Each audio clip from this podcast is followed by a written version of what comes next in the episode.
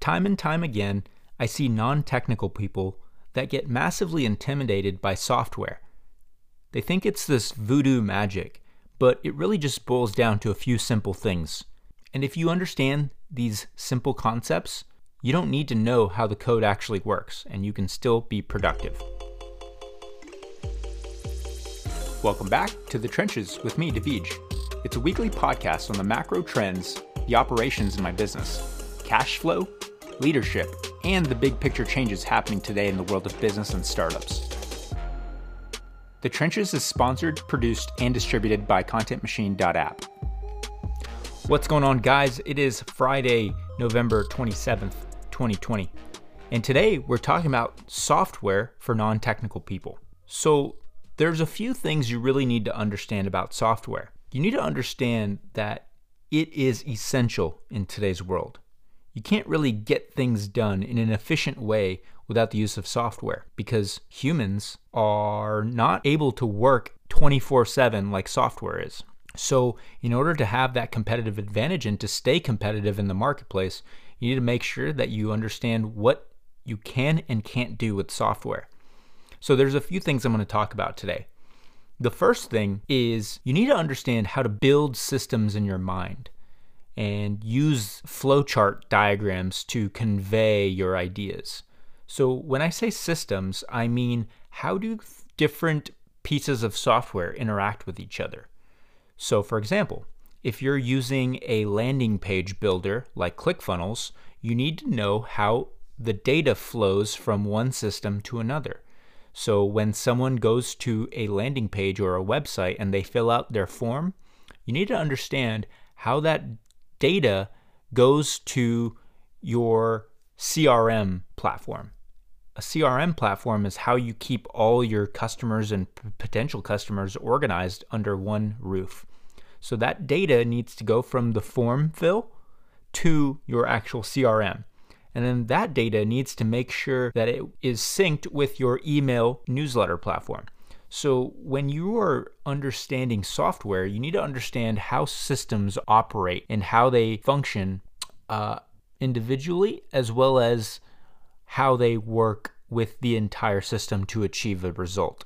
So systems, these are things you don't need to understand, you know, all the little nitty-gritty details of how things work. You don't need to know how your phone connects to the Wi-Fi. You just need to know that you can do connect your phone to the Wi-Fi. You don't need to know how your iCloud storage or your Google Drive storage uh, works to store your actual data. You just need to know that it works. So Google Drive could be a system. Your phone could be another system. So your phone and your drive, your, your cloud storage, communicate with one another. And so those are two examples of systems talking to each other. There are also systems within a system. So at a very high level, your phone is a system, but it has systems within it, like apps. You download apps like, let's say, the Yelp app, where you're looking for restaurants. You are essentially using the platform to achieve a result, which is to find good food nearby and to look at pictures. Another system is, okay, well, I can use the Yelp app and also my Apple Maps to get to that location, and I can use the car to get there. So the systems in this example are your phone, your Yelp app, your Apple Maps, and then your car. So you don't need to know how these things work in detail. You just need to know what they do at a high level. Another point to mention is the flow of data from one system to another.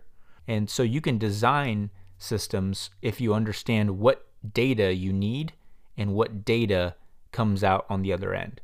One other concept in the world of software is called an A P I. So I'm going to try to explain the concept of an A P I and how it's used in the world of software. So imagine a waiter at a restaurant.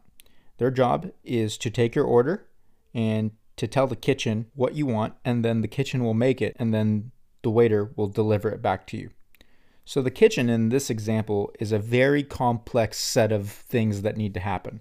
They need to have the ingredients, they need to have the recipe, they need to have people that put it all together, and make sure it looks presentable and make sure it's uh, exactly what you wanted. So the A P I is basically just the waiter, and you can connect to very complex applications and tell the waiter exactly what you want back from that complex application without having to build the complex application yourself. So you can access these highly complex functionalities by using A P Is. So these other companies are, are building things that you can connect to, and it's a lot simpler. It's a billion times simpler than building it out yourself. You can just use an A P I, you can connect to it, and then you can tell the A P I what you want back.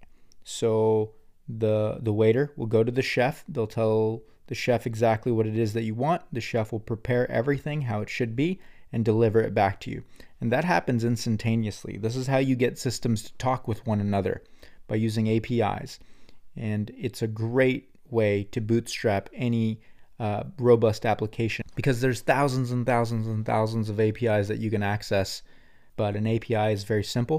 It's a connector between uh, complex applications that other people have built that you can use and uh, w- that you can use without having to build it yourself. And so, so far, we've got systems. You need to understand at a high level what systems are. You need the, you need to understand the flow of data from one system to another. You need to understand what A P Is are and how they facilitate uh, the movement of data from one system to another. Uh, and a few other things I want to mention are user experience. So how do you make a flawless experience? How do you make it so that there's no unnecessary steps between the software and what it's supposed to do? It needs to make sense to the user, and you need to make it easy for them to use. You need to minimize the amount of clicks that it takes them to achieve the result that they're trying to achieve. You need to make things really intuitive. Another aspect of understanding software is understanding uh, that things need to be mobile ready and mobile compatible. You are looking at a world that where people are using laptops, they're using desktops, they're using tablets, and they're using mobile phones. So understanding that, you know, some things are only going to be used on a desktop and some things are only going to be used on mobile. So understanding the relationship between what a user is trying to do and what platform they're most likely to use is also very important. Another thing you need to keep in mind is the speed. You don't need to understand how to make things faster. You just need to understand that it needs to be fast. So there's not much to comment on there. Uh, and then colors and branding. You know, you want to make sure that uh, it's not overwhelming, and you need to make sure that things are labeled correctly and it looks pleasing to the eye. You don't want to have a lot of intense colors. You don't want to have a messy room.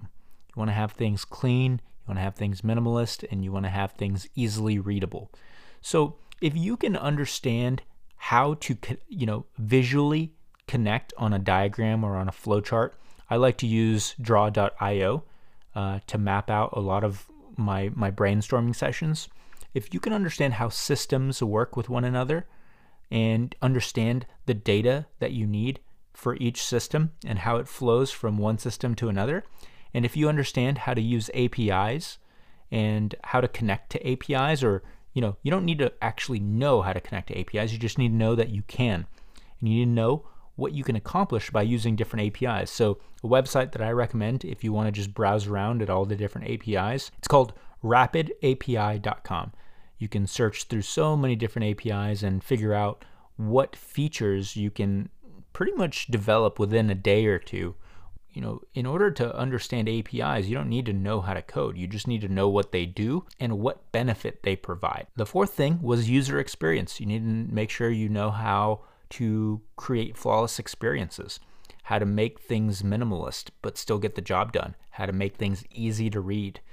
And the way you get good at user experience is you literally have to sit quietly and deeply think about each thing and how to design it. So I like using a wireframing application called Balsamic I Q, or I think it's pronounced Balsamic, but instead of the typical spelling, it's I Q at the very end. We love using that to design the specs for our software. The fifth thing is you need to understand that things need to be readily available on all different platforms, or specifically to the platform that your users will be using. Uh, the sixth thing is just the colors. And the seventh thing is the speed. You need to understand that users will not have a good experience with your application if it's not fast. So all these things combine to really give a non-technical person a decent understanding of how software actually works in today's world. You don't need to know how to code. You do need to understand how it works uh, at a high level. When I say high level, I just mean if you're looking at it from the top view, the bird's eye view, what are you going to see?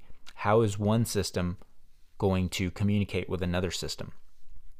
And if you understand these concepts, then you really are uh, miles ahead of most people, because uh, most non-technical people, you know, they get scared, they get frightened by software. They think that they need to understand code. They think that they have to go to software or they have to take courses.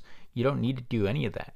You just need to know uh, how systems and data and A P Is and understanding the result that you're trying to create and the user experience. All right, guys, well, that's all for today. Thanks for listening in, and I hope to see you next time. Peace. I hope you enjoyed this episode as much as I enjoyed making it. And don't forget, In The Trenches is sponsored by content machine dot app. I use them to help me get more eyes and ears to my shows. Go work with them. They make it easy for me to do that, content machine dot app.